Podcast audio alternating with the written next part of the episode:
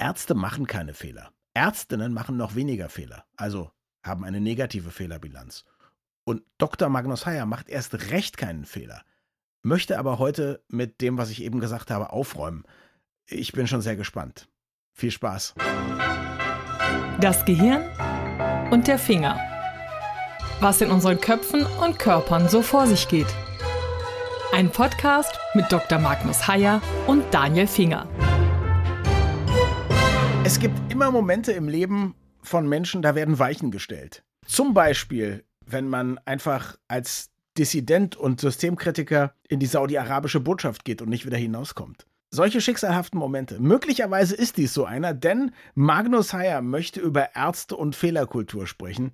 Ich hoffe, dass du in nächster Zeit nicht krank wirst und der Behandlung eines Kollegen bedarfst, weil ich nehme an, einige werden sich sehr unwohl fühlen mit dem, was jetzt zutage kommt. Ich würde mich dann einfach im englischsprachigen Raum behandeln lassen, sicherheitshalber. Fair enough, wie wir im englischsprachigen Raum sagen. Also, über welche Art von Fehlern sprechen wir? Über die großen Fehler, über die Kunstfehler, über die Fehler, die große Konsequenzen haben oder über die Fehler von Idioten in Südtirol, die, nachdem ich mit einem Skiunfall zu ihnen komme, sagen, das ist nur ein blauer Fleck, in drei Tagen können sie wieder auf die Piste. Und zu Hause stellt sich heraus, es war ein Wadenbeinbruch. Ich erinnere mich an die Geschichte. Ja, wir haben sie hier auch schon mal erzählt, aber sag mal so, schlimmstenfalls wäre mein Bein falsch zusammengewachsen, man hätte den Knochen nochmal brechen müssen. Wahrscheinlich wäre ich aber weder invalide geworden, noch hätte es irgendwelche Konsequenzen für mein Überleben gehabt. Sprechen wir schon über diese Fehler oder geht es noch ein bisschen heftiger zur Sache? Nein, wir reden eigentlich über sowohl als auch, aber wir reden eben ausdrücklich auch über die heftigeren. Und der äußere Anlass für mich war jetzt eigentlich der, dass ich eine Untersuchung gelesen habe vom Medizinischen Dienst der Krankenkassen und die haben einfach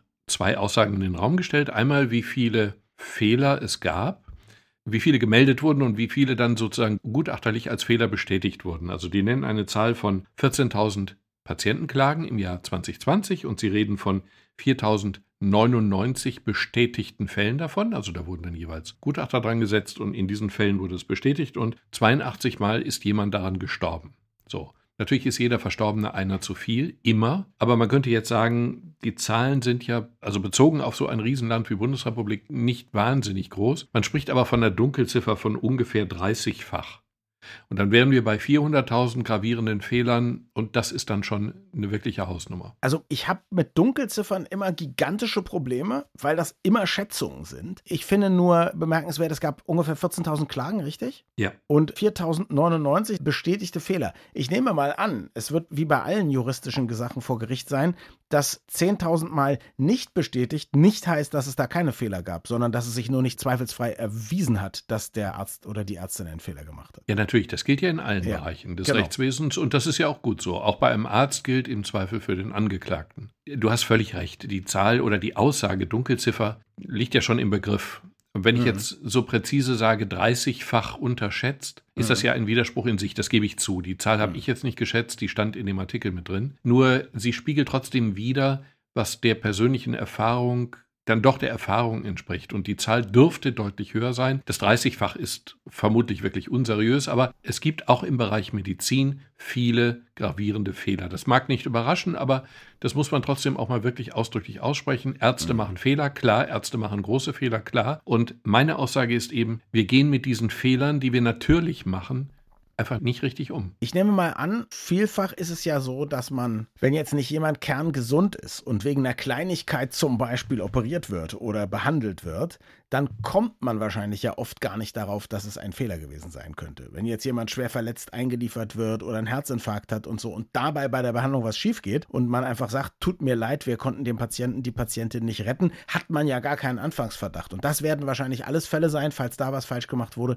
die tatsächlich irgendwie jetzt hier in diesem Bereich der Dunkelziffer fallen. Ja, aber auch da gilt schon, du kannst als Patient oder als Angehöriger das nicht beurteilen, in dieser mhm. Situation nicht beurteilen. Und natürlich ist es so, wenn du mit einem schweren Befund in die Klinik kommst oder auch zum niedergelassenen Arzt, dann rechnest du ja nicht zwingend damit, dass du gesund wieder rauskommst. Klar. Aber es gibt ja immer viele Beteiligte. Es gibt ja viele, die daneben stehen. Und es gibt viele, die Dinge beobachten und die auch Dinge beobachten, die falsch laufen. Und was ich halt beklage, ist unsere fehlende Fehlerkultur, dass wir solche Fehler dann eben nicht ansprechen. Weder auf die anonyme noch auf die nicht anonyme Weise. Es gibt ein Beispiel, wenn ich das sagen darf. Es gibt ein Beispiel unter in der Luftfahrt. bei Piloten oder überhaupt bei fliegerischem Personal. Da ist es so, die müssen Dinge, Unregelmäßigkeiten melden. Und zwar nicht einen Flugzeugabsturz, sondern eben, wenn irgendwie eine Fehlerleuchte war oder wenn irgendwas auf ganz, ganz niedriger Schwelle schiefgelaufen ist, dann müssen die es melden. Und es wird ihnen auch nicht der Kopf abgerissen. Und das Schöne oder das Beeindruckende ist das Prinzip. Wenn ein Pilot lange Zeit nichts meldet, macht er sich durch die Nichtmeldung verdächtig. Mhm. Und das finde ich in sich logisch. Ich bin sicher, wenn ein Pilot einen richtigen Fehler gemacht hat, dann wird er auch wissen, wie er eine Kleinigkeit meldet, um nicht ranzukommen. Aber bei Piloten gibt es ja noch was anderes. Es gibt ja eine Blackbox im Flugzeug, die aufzeichnet. Das wäre ja dann die eigentliche Konsequenz. Also zum Beispiel eine Overhead-Kamera bei Operationen, gleichzeitig irgendwie noch eine Sprachaufnahme und Dinge, die auf dem zentralen Server aufgenommen werden, sodass man alles, was bei einer Operation beispielsweise passiert oder möglicherweise auch bei einer Behandlung, jedes, was das Gerät macht und so weiter, mitprotokolliert. Was würdest denn du davon halten? Das Charmante an unseren Gesprächen ist, dass wir den Gesprächsablauf vorher nicht festlegen. Insofern nee, werde ich, bin natürlich. ich jetzt durch diesen Vorschlag wirklich eiskalt erwischt und überrascht. Das ist im ersten Moment ist es sehr gewöhnungsbedürftig. Habe ich nie, mhm. wirklich nie drüber nachgedacht. Mhm. Ich auch nicht übrigens, ich, bis du mir das ja, gerade erzählt hast. Ja. Genau. Andererseits muss ich aber zugeben, dass ja zum Beispiel in Amerika zumindest, in Deutschland weiß ich nicht, Polizisten auch eine Bodycam haben. Und das hat ja auch nicht nur den Sinn, aufzuzeichnen, was da vor ihrer Kamera passiert und dann eben mhm. sozusagen jemanden belasten oder entlasten zu können, mit dem sie zu tun haben, sondern eben auch sich selber. Also diese Bodycams, die stehen ja nicht den Polizisten zur Verfügung, die können ja auch am Ende gegen sie verwendet werden. Mhm. Insofern ist der Gedanke ungewöhnlich, aber im Kern vielleicht nicht zwangsläufig völlig absurd. Mhm. Er klingt erstmal absurd und ich möchte mir überhaupt nicht vorstellen, mit welcher Lautstärke Ärzte dagegen protestieren würden, wenn es das gäbe. Also ich kann mir die Lautstärke vorstellen, die ist eben das, ich auch. das ich theoretisch auch. erreichbare Maximum. Andererseits muss man natürlich auch sagen, wenn man eine Fehlerkultur haben möchte, dann geht es ja tatsächlich darum, dass man nicht sagt, wenn Ärzte einen Fehler gemacht haben, werden sie sofort entlassen, zur Rechenschaft gezogen oder so, sondern Ärzte sind ja versichert, haben wir ja neulich schon drüber gesprochen in einer anderen Folge. Es geht ja eher nur darum, ob man, wenn man wirklich grob fahrlässig handelt, ja, besoffen operiert, keine Ahnung, wenn man solche Sachen macht, dann würde man ja wahrscheinlich sagen, dann wird der Arzt belangt. Ansonsten wäre es ja vor allem erstmal ein Mittel, um Versicherungszahlungen dann auszuzahlen und wirklich zu wissen, was passiert ist, oder? Ja, und wenn es um viel kleinere Verfehlungen geht, also wirklich kleine Fehler. Ja. Ich habe ein lustiges Beispiel gelesen. Und zwar gibt es, und das wusste ich bis heute nicht, es gibt ein anonymes Meldesystem. Das mhm. heißt C I R S. Das ist Critical Incident Reporting System. Das gibt es sowohl in der Luftfahrt als auch in der Medizin. So, mhm. das Entscheidende dabei ist, du kannst Dinge beschreiben anonym. Du beschreibst dich oder du beschreibst andere Handelnde, aber du tust es anonym. Das dient jetzt nur dazu, festzustellen, wo ist irgendwie ein kleiner Fehler zu einem großen Problem geworden. Ich will niemanden bestrafen, ich möchte davon lernen. Von Fehlern lernen wir, das geht ja überall. Das geht ja auch in der Luftfahrt. Und hier sagen sie, individuelle Fehler passieren immer, die sind nicht zu vermeiden. Das ist auch gar nicht den Einzelnen vielleicht vorzuwerfen, die passieren einfach. Aber das System muss so ausgelegt sein, dass ein individueller Fehler nicht gleich zu einer Katastrophe wird. Und sie beschreiben das mit Schweizer Käsescheiben. Käsescheiben haben Löcher. Und wenn du verschiedene Käsescheiben hintereinander legst, dann muss es so sein, dass die Sicherungssysteme, nämlich die Käsescheiben, einen individuellen Fehler, der da durchzufliegen versucht, abfangen. Also ein Loch ist dann immer möglich, aber die Löcher dürfen nicht übereinander liegen. Mhm. Und du musst einfach den Ablauf des Systems so planen, dass ein Fehler bemerkt wird, bevor er zu einer Katastrophe wird. Und das erscheint mir sehr plausibel. Und dazu muss man nicht den individuellen Arzt anklagen, sondern dazu muss man Systeme verstehen und Fehler verstehen, wo sie passieren. Ich werde dir mal was sagen. Das ist natürlich niemand, über den wir hier im Podcast schon gesprochen haben. Und ich würde es auch nicht tun. Aber es gibt einen Arzt, ich sage nicht, welche Disziplin in meinem Bekanntenkreis, den ich sehr mag, wirklich sehr mag. Gott sei Dank ist es jetzt kein, was weiß ich, Herzchirurg oder so, ja. Also es ist nicht jemand, der nun jeden Tag Leute auf dem Gewissen hat, aber der ist in seiner Disziplin einfach schlecht. Also alle aus dem Freundeskreis waren dort schon in Behandlung, alle haben es irgendwann aufgegeben, weil alles, was der angefasst hat, am Ende schiefgegangen ist. Alles. Das ist einfach ein ganz ja. schlechter Arzt in seiner Disziplin. Ein ganz, okay. ganz schlechter Arzt. Obwohl wir den mögen. Der bringt sich um für einen. Der behandelt dich auch nach Feierabend, wenn es sein muss. Der ist wirklich bemüht. Der ist einfach nur... Aber der hört keine Podcast. Der hört keine Podcast, wie ich hoffe. Das weiß ich nicht. Wenn er es hört, dann, was soll ich sagen? Also, wir haben ihn natürlich auch nicht angezeigt. Wir haben auch keine schlechte Bewertung im Internet hinterlassen. Weil es eben ein netter Mensch ist, der sich bemüht und der eben nicht mit dem Leben von seinen Patienten jeden Tag hantiert. Aber so jemand würde natürlich durch eine konsequente Fehlerkultur und so, würde der schlichtweg arbeitslos werden. Oder Fortbildung machen müssen. Ich weiß es auch nicht. Ich, ich bitte um Entschuldigung, aber ich meine, die Aussage ist ja jetzt trotzdem nicht ganz falsch. Na und? Ja, hm. dann. Hm. Was auch immer er jetzt für eine Fachdisziplin hat. Aber wenn du so etwas von einem Piloten erzählen würdest, dann würden wir uns ja massiv erschrecken. Na, die Frage wäre halt, wenn wir über eine Fehlerkultur sprechen. Du hast ja auch, du hast ja angebissen. Du hast ja auch gleich gesagt, ja, der wäre dann seinen Job los. Wir haben nicht beide sofort gesagt, nee, eigentlich wäre der seit Jahren in ein Programm von Fortbildung und Coaching gekommen. Weil es das nämlich zum Beispiel nicht gibt. Das würde aber dazugehören, um den okay. Leuten die Angst vor sowas zu nehmen, ne? Bin ich einverstanden. Ja. Es gehört auch was anderes dazu. Es hat auch ein bisschen mit dem ärztlichen Selbstverständnis zu tun. Wir sind nach wie vor, also wir waren mal früher Götter in Weiß, jetzt sind wir noch nicht mehr mehr Halbgötter in Weiß. Es ist trotzdem noch ein bisschen von dieser ursprungsärztlichen Arroganz da. Mhm. Mehr oder weniger, natürlich. Wir sind überhaupt nicht alle gleich, wir sind sehr unterschiedlich, aber in vielen Fällen ist das noch so. Das äußert sich manchmal auch im Umgang mit anderen Disziplinen, mit anderen Fachdisziplinen. Ein Freund von mir ist Apotheker und der ist einfach ein richtig guter Apotheker. Mhm. Also ein richtig guter Apotheker, der weiß über Schön. Medikamente viel mehr als ich. Was an manchen Stellen extrem entscheidend ist, muss man ja auch sagen. Ja, was einfach ja. wichtig ist. Und diese ja. Expertise der Apotheker ist, die liegt jetzt einfach irgendwo im Raum herum. Ja. Und wenn wir Ärzte nicht so zum Teil, zum, ich sage immer nur zum Teil, das gilt nie für alle, das gilt noch nicht mal vielleicht für die Mehrheit, aber wenn wir nicht so diese eingebaute, anerzogene oder ich weiß nicht was, Arroganz hätten, dann würden wir in vielen Fällen einfach Apotheker fragen, weil Klar. die es einfach besser wissen. Klar. Und das kann man tun. Allerdings gibt es dann zwei Probleme. Erstens, ich habe neulich im Notdienst, ich habe wirklich da eine Apotheke angerufen.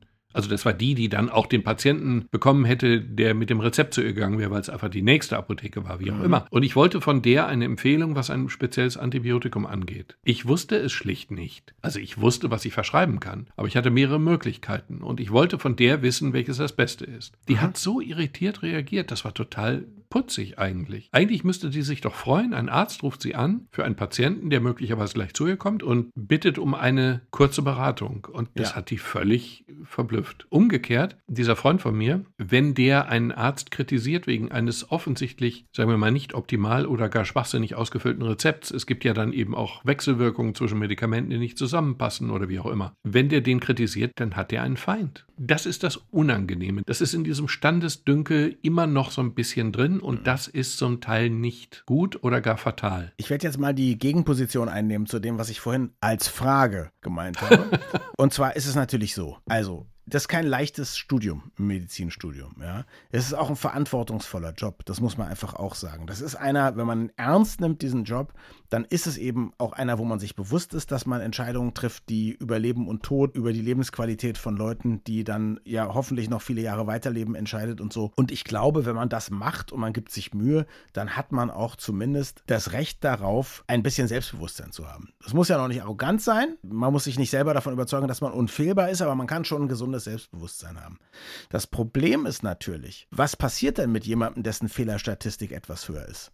Bei den heute auch auf Evaluation aufbauenden Kliniken und so weiter und so fort. Dann würden die ja wahrscheinlich auch in ihrer Karriere behindert werden. Nehme ich mal an, die würden die Leiter nicht weiter hochklettern, die würden also den Traum davon, Oberarzt und Chefarzt zu geben, aufgeben müssen, keine Gehaltserhöhung bekommen, vielleicht irgendwelche Posten nicht bekommen. Also ich will sagen, es gibt ja viele Gründe, Angst zu haben, Fehler zuzugeben. Ich bin der Überzeugung, was du sagst, ist richtig. Wir sollten das alles tun, aber ich glaube auch, das wird nicht passieren. Es bräuchte ja einen gigantischen Kulturwandel, oder? Naja, also auf der einen Seite ist es ja so, dass dieses C I R S-System ist ein anonymes System und das gefährdet ja meine Karriere nicht. Okay. Das kann ich ja ohne weiteres benutzen. Die Zahlen, die dort genannt wurden, ich habe das heute abonniert, habe ich das eben schon erwähnt, weil es mich interessiert, ich kannte es nicht, ich habe es heute abonniert. So, die Zahlen, die die aber nennen an Fallbeschreibungen, die sind erschütternd gering. Das gibt schon einige Jahre, die Zahlen sind geradezu mickrig. Das ist komisch, weil da gehe ich kein Risiko ein. Da muss ich nur über meinen eigenen Schatten springen und sozusagen einen eigenen Fehler zugeben, anonym zugeben, was ja eigentlich mhm. machbar sein sollte. Ansonsten, es stimmt, es ist vielleicht nicht nur die Kultur der Ärzte oder das Selbstverständnis der Ärzte, sondern es ist auch die Frage der Kultur des Umgangs mit den Fehlern. Ja, mhm. wenn ich Fehler bestrafe, dann kann ich nicht erwarten, dass sich selber jemand da an die Schlachtbank führt. Wenn ich die nicht bestrafe, wenn ich konstruktiv damit umgehe, dann müsste das möglich sein. Aber mittlerweile gibt es ja richtige etablierte Kulturen. Das steht sogar im Gesetzbuch. Im Strafgesetzbuch gibt es Vorgaben, ich glaube allerdings nur für Kliniken, wie sie quasi Fehlerkultur organisieren müssen. Und es gibt eben ein ausdrückliches Risikomanagement in Krankenhäusern verpflichtend. Es gibt ein Beschwerdemanagement in Krankenhäusern verpflichtend, wo du als Patient dich eben hinwenden kannst. Risikomanagement, wo du dich auch als Pfleger meinetwegen hinwenden kannst oder als Kollege und dann irgendwas sagen kannst, ohne dass du bestraft wirst. Das ist schon da. Mhm. Wir müssen nur, glaube ich, noch lernen, etwas anders damit umzugehen. Also ich glaube, die Fehlermenge, die Fehlermeldungsmenge ist viel zu gering und es geht auch um diese ganz kleinen Dinge, Klar. die dann in Summe zu blöden Sachen werden können. Meine Frage. Jetzt können wir sagen, mein Gott, es gibt so viele Fehler, die müssen gemeldet werden. Dann gibt es irgendwelche Konsequenzen. Ich bin nicht sicher, ob davon der Standard besser wird. Also es könnte ja auch sein, dass die Leute dann sagen, dann treffe ich immer ganz konservative Entscheidungen, weil dann kann mir zumindest keiner Strick draus drehen. Wobei die etwas mutigere Entscheidung möglicherweise auch in bestimmten Situationen Leben retten würde. Also wäre es eine Möglichkeit, auch anders drüber nachzudenken, statt zu sagen, wir müssen mehr Fehler melden. Wir müssen vielleicht besser ausbilden, vielleicht sorgsamer arbeiten, vielleicht mehr Ärzte einstellen, damit die nicht so überarbeitet sind und nicht so müde sind und in ihren Schichten einfach weniger Fehler machen? Das kommt ja alles noch hinzu. Das ist aber lange nicht mehr so schlimm wie früher. Also früher hatten wir, wie war das nochmal bei mir? Du hattest einen normalen Dienst, der begann um acht Uhr, dann hattest du um achtzehn Uhr Schluss, dann hattest du Nachtdienst und dann hattest du am nächsten Morgen immer noch Dienst, weil du ja im Nachtdienst theoretisch hattest schlafen können. Also am nächsten Tag ist deine Leistung nicht bei hundert Prozent.